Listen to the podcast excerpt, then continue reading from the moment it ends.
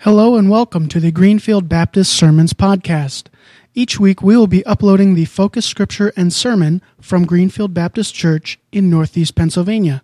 Thank you for joining us and enjoy. You're all here. You made it. And you don't look like you're all asleep. That's a good sign, right? Don't worry. It's interactive today, Kenny. It's going to be okay. I told Pastor Dave this morning that I told Pastor Dave this morning that I wasn't so sure that it might be 10 of us watching the countdown timer this morning. I'm impressed. Good job. All right, so now we're going to find the passage. Um, we're in Matthew 27, chapter, chapter 27, verses 10 through 26. Or 11. It's actually 11. I'm not sure how we got to 10, but that's okay. I want you just to take a moment and look at my attire. That's good. That's all you need to know. Let's go to chapter, verse 11. Matthew 27. It says, Meanwhile, Jesus stood before the governor, and the governor asked him, Are you the king of the Jews? Yes, it is as you say, Jesus replied. When he was accused by the chief priests and elders, he gave no answer. Then Pilate asked him, Don't you hear the testimony they are bringing against you? But Jesus made no reply, not even a single charge, to the greatest amazement of the governor. Now, it was the governor's custom at the feast to release a prisoner chosen by the crowd. At that time, they had a notorious prisoner called Barabbas. So when the crowd had gathered, Pilate asked them, Which one do you want me to release to you, Barabbas or Jesus, who is called Christ? For he knew it was out of envy that they had handed Jesus over to him. While Pilate was sitting on the judge's seat, his wife sent him a message Don't have anything to do with that innocent man, for I have suffered a great deal today in a dream because of him. But the chief priests and elders persuaded the crowd to ask for Barabbas and to have Jesus executed. Well, which of the two do you want for me to release to you? asked the governor. Barabbas, they answered. What, what shall I do then with Jesus who is called Christ? Crucify him. Why? What crime has he committed? asked Pilate. But they shouted all the louder, Crucify him. When Pilate saw that he was getting nowhere, but that instead of an uproar was starting, he took water and washed it with his hands in front of the crowd. I am innocent of this man's blood, he said.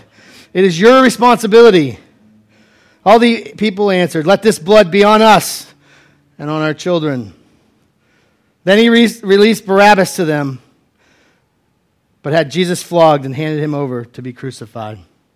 May God add his blessing to the reading of the word this morning. And as we prepare to sing, uh, feel free to bring up your America for Christ office. Well, this week we're going to talk a little bit about judgment. And I'm thinking that some of you have already judged that today's going to be a bad day. So I'm going to challenge that. My wife said yesterday, I said, Hey, guess what tomorrow is? In my always delightful voice, she said, What is it? I said, It's daylight savings time. And she says, Great, an extra hour of sleep. I said, No, honey, this is the one where we spring forward. And she's like, Ah. I said, Don't miss, don't miss the countdown timer. she didn't. She was good. So, as you come this morning, you've made a bunch of judgments already. And we're going to talk a little bit about judgments. So, I asked you this question what is, is there anything wrong with my outfit today? Are there any fashionistas here? Uh, anybody know that?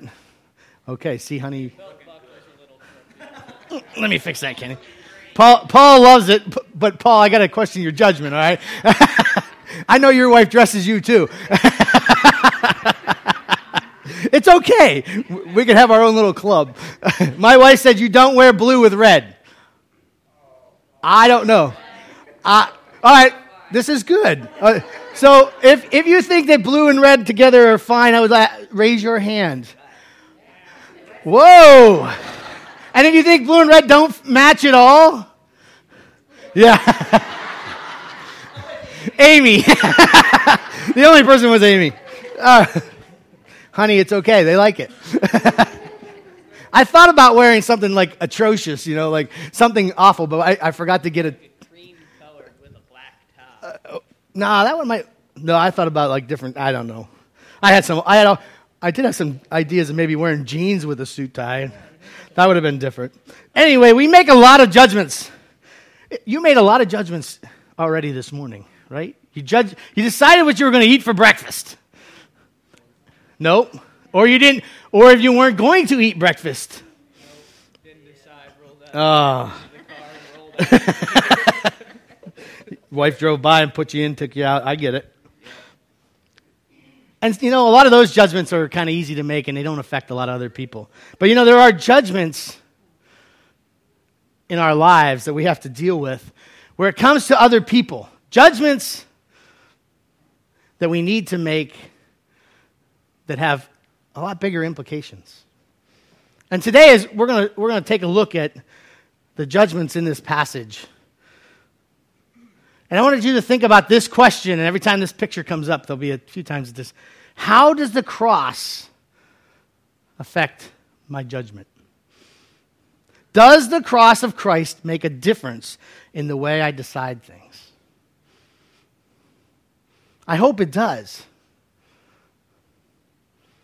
Now, this passage that we talked about today is a pretty famous passage. If, if, you think about uh, the Gospels, you can almost see the passion where, where Jesus is brought in in front of Pilate to be judged. And at that moment, just, you know, and just to, for a little bit of background, what happens the night before? The Last Supper is the night before. Judas betrays him that night before. He goes to Gethsemane. There's, and then in the morning, this whole thing is going down. And you know, there's a lot of people who would love to blame Pilate for all of it. Isn't that the guy we blame? He sent Jesus to the cross. He made that final decision. Every decision we have, there's a yes, a no, or a maybe. Now, I want to challenge you this morning as we look at this passage to realize that there's more than one judgment in this passage. And I would challenge you that there are three judgments in this passage. Three judgments, three decisions are made in this passage. There's a yes, there's a no, and there's a maybe. Now, the first one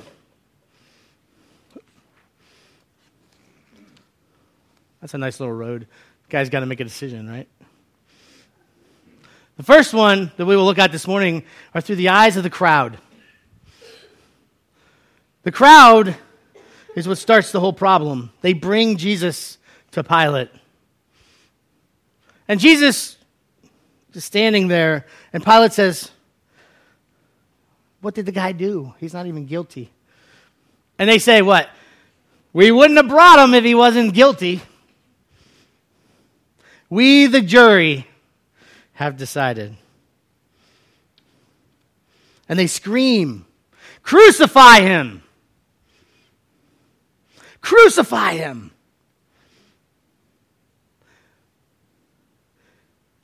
That's a hard judgment to put onto someone.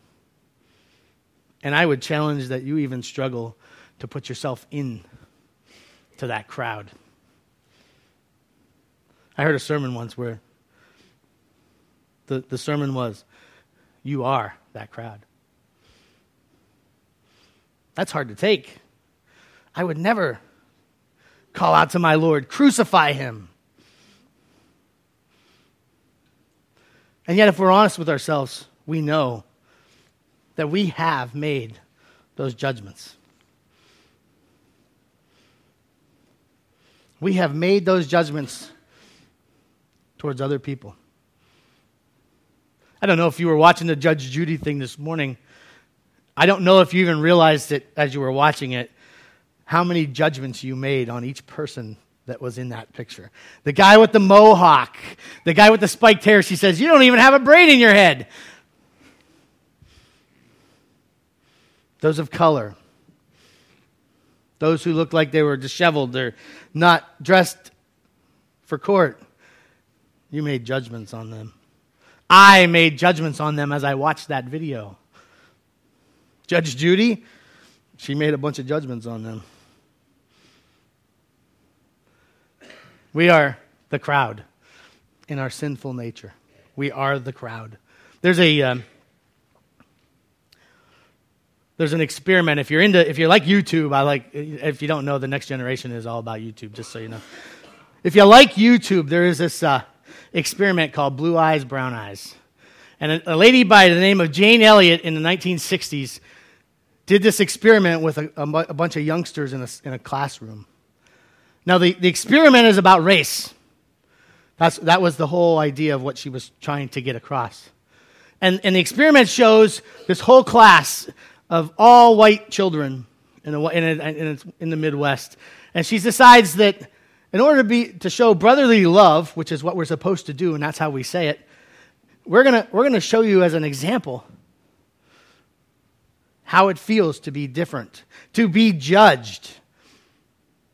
And she takes the class, and because she has blue eyes, she says, Today, children, all the blue eyed children are going to be on top. And she begins to weave this tale into the classroom. And she says, All the brown eyed kids, look at that. We have to wait for the brown eyed kids. They can't get their books out in time. They're taking, they're wasting time. All the brown eyed kids are wasting our time. And she begins to weave this story into this classroom. And before the end of the day, the blue eyed kids have now taken over the class. And they put down all the brown eyed kids. And it's kind of hard to watch. I'm not going to, I'm blue eyed. So, in order to even this story out, she does it the next day. She trades brown eyed kids for blue eyed kids. Now, the brown eyed kids are in charge. Now, you would think, and this is the point of the story, you would think that brown eyed kids, after being harassed the day before, being put down, treated wrong, that they would treat their blue eyed classmates differently than they were treated the day before. Yeah, they treat them worse. They do. They treat them just as bad or worse than they were treated the day before. And it reminds me of the sin nature that we have, that those children have. And just so you know, just so you don't say, well, it's just kids, they did it for adults. They put 30 adults from uh, Great Britain together and did the exact same uh, experiment with the exact same uh, results. Our sin nature is like that of the crowd. If we're going to make a judgment, we always tend to make it good for us and not so good for the other.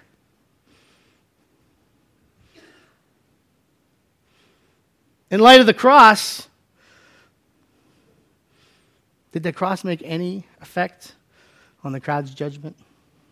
They chose not to see the cross. Crucify him. What did he do? See, they had said, well, this Jesus guy says he is God. And we don't believe it. And we need to get rid of him because our books say that the, Christ will come. But obviously, this is not him. He is a fake, he is an impostor. Get rid of him.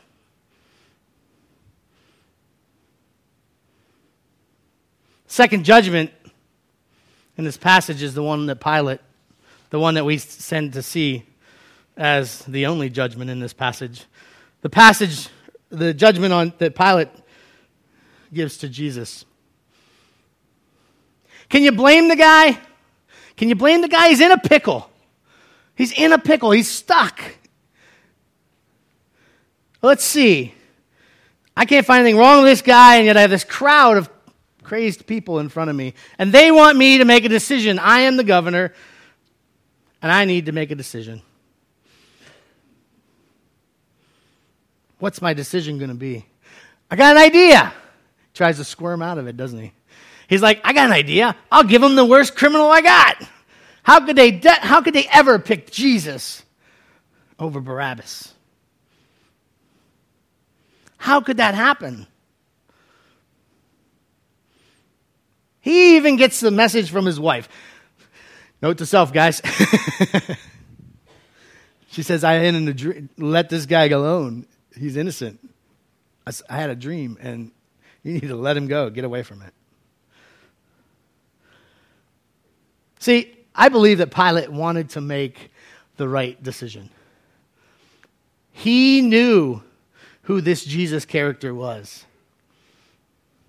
The problem was that he buckled. He buckled under the weight of the people. He buckled when the time came to make the decision. It was time to make the right decision, and he made the wrong one. Of course, he had to push it back to the crowd, right? That's what we do. Well, you make the decision.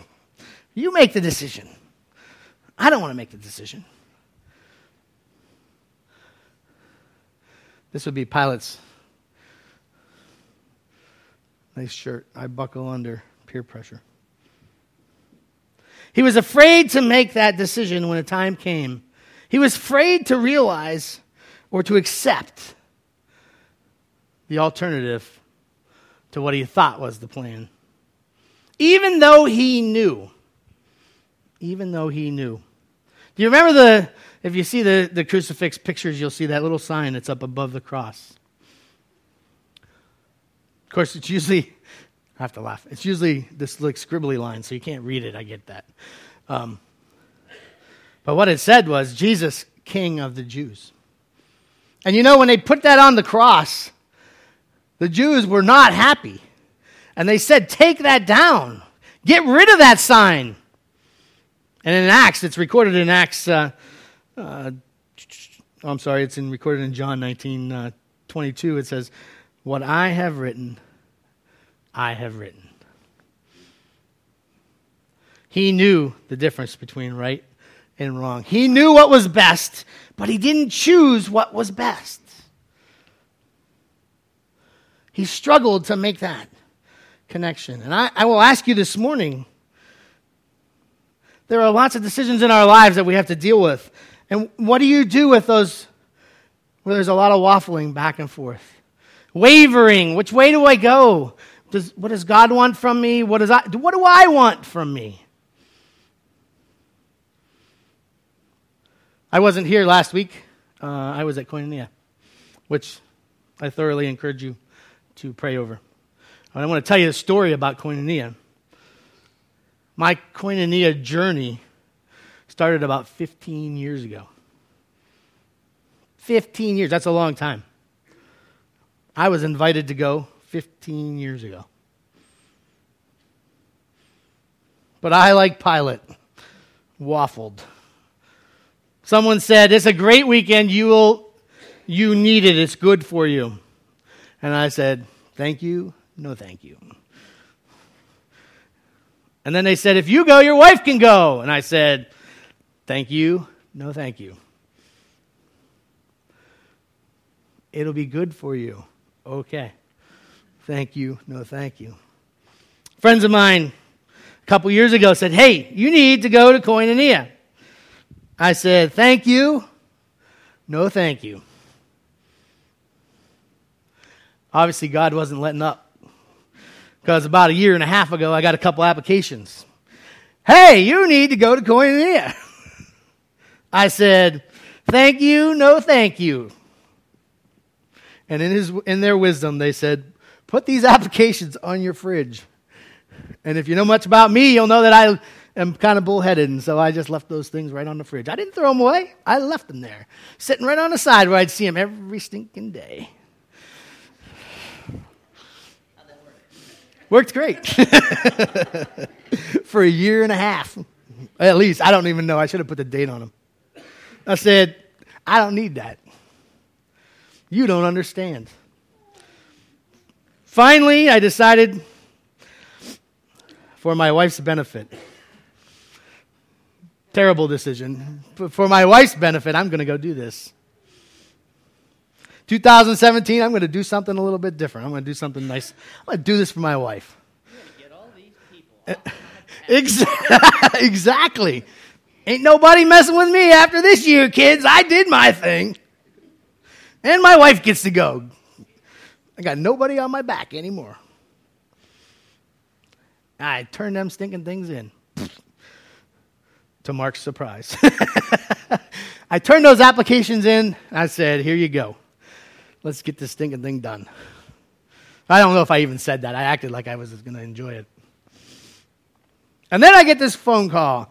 Hey, it's going to be last weekend, whatever that weekend date is. And I'm like, oh, great. I thought I had an out. I thought I had an out. I thought the play was last week. And I'm like, yes, pushed off for another six months. and then I looked at the date and I was like, oh, crap. Wrong date. Ugh. And I looked at my schedule and lo and behold, there was nothing on that date that weekend.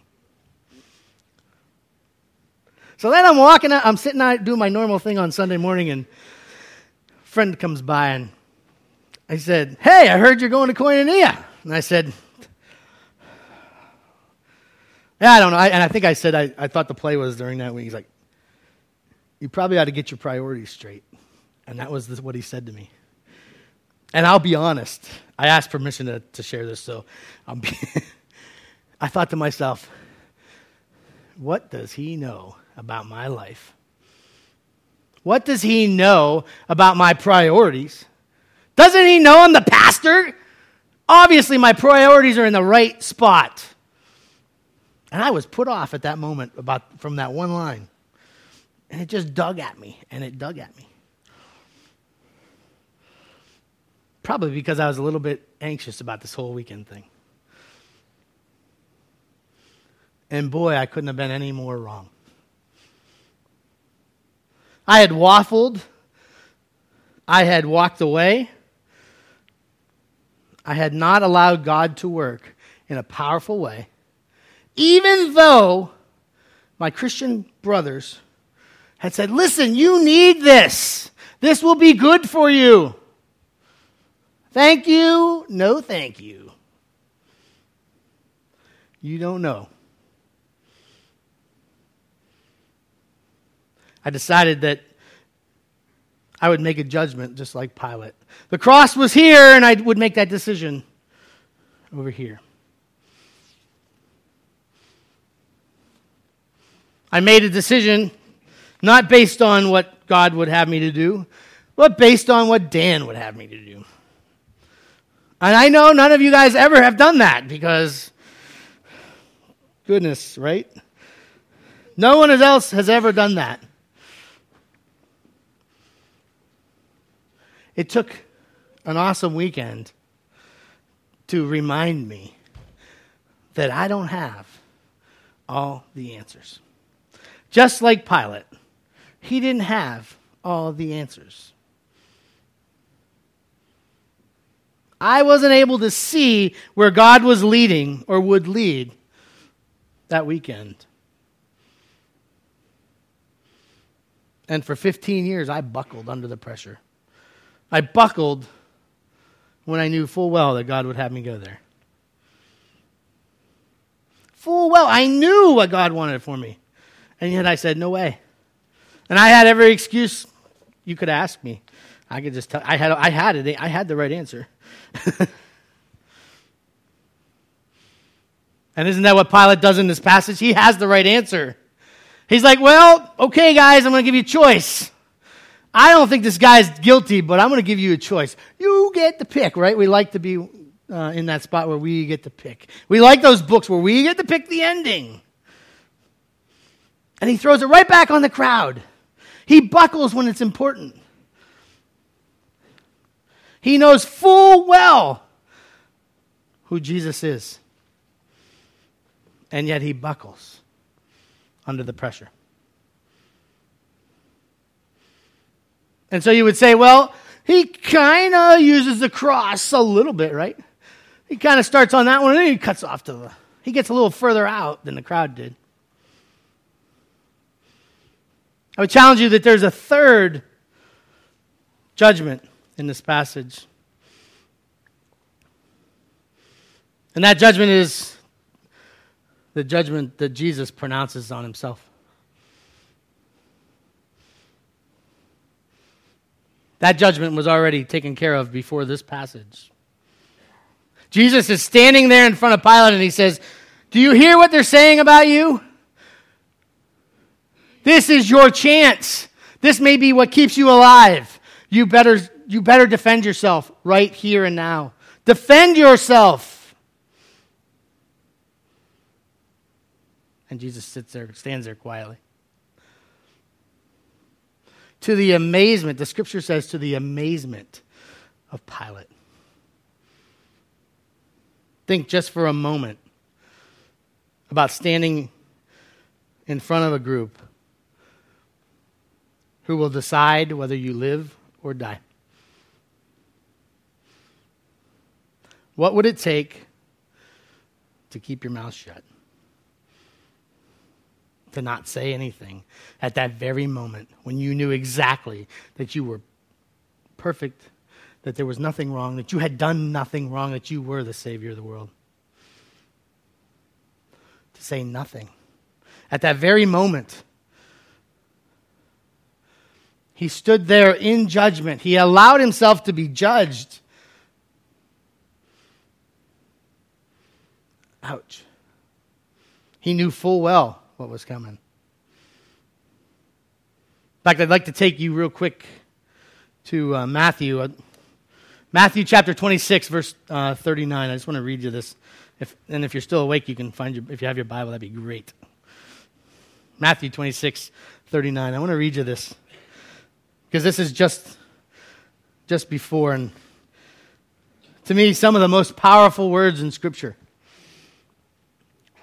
verse 39 says going a little further he fell with his face in the ground and prayed my father if it is possible may this cup be taken from me.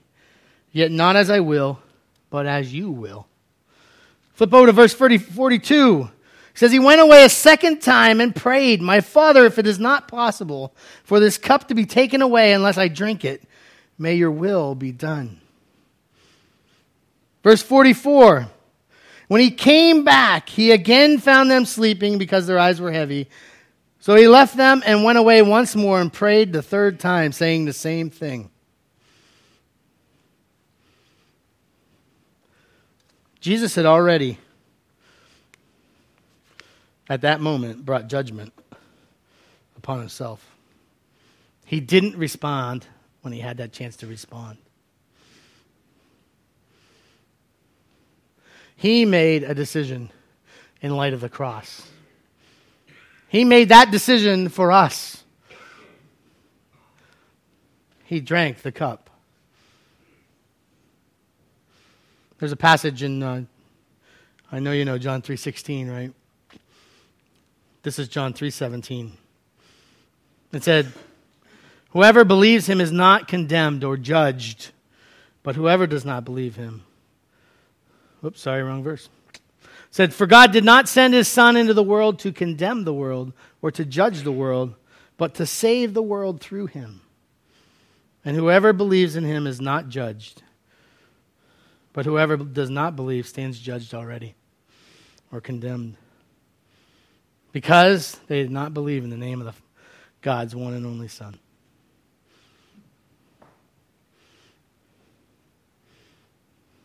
And I ask you again when you make judgments in life, when you make decisions in life, do you look at the cross to make those decisions? See, Jesus took it to the cross for each one of us. He took it to the cross knowing full well what he was about to take, the punishment that he would take. In his perfectness, he brought judgment upon himself.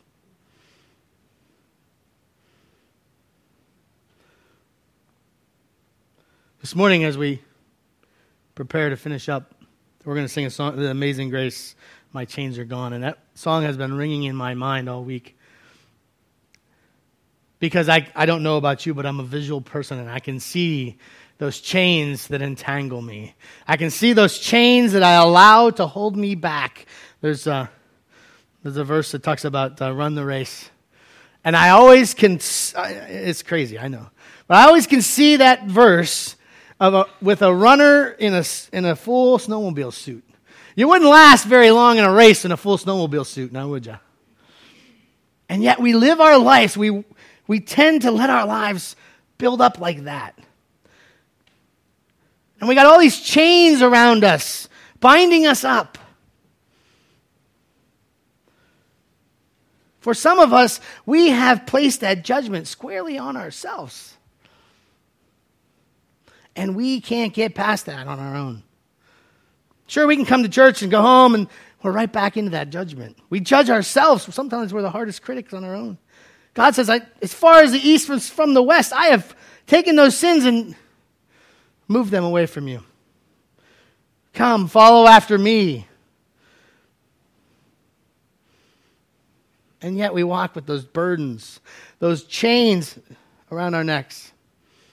And God says, I don't want you to do that anymore. I want you to leave your chains at the altar. I want you to come and follow me. My burden is light.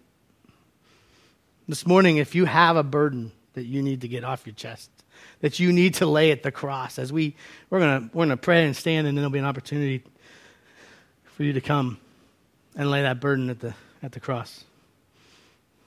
You want to pray with me? I'd love to pray with you. If you don't want to, that's perfectly fine.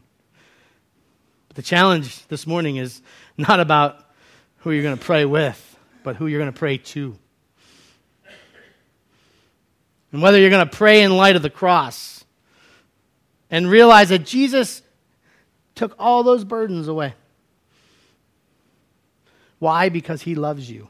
He loves you so much that he took the judgment upon himself that we might have freedom.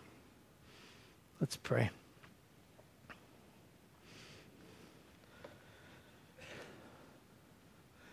Lord God, I just I thank you this morning for those around us who pray over us, who call, who connect, who share, who love us. Lord, there are burdens. We all have burdens. But you have told us that if we would just lay them at the cross, that, Lord, the judgment that we place on others looks a whole lot like the judgment that's on ourselves. And Lord, we have allowed sin to judge us and take us over. And you have brought us freedom from that. You sent Jesus to die on that cross to be raised again for each one of us. We are free. Lord, help us to be free. Lord, spare us the chains. Allow us to remove the weights that tangle us up. Strengthen us for the journey this morning and remind us, Lord, how much you do love us. In your name we pray. Amen.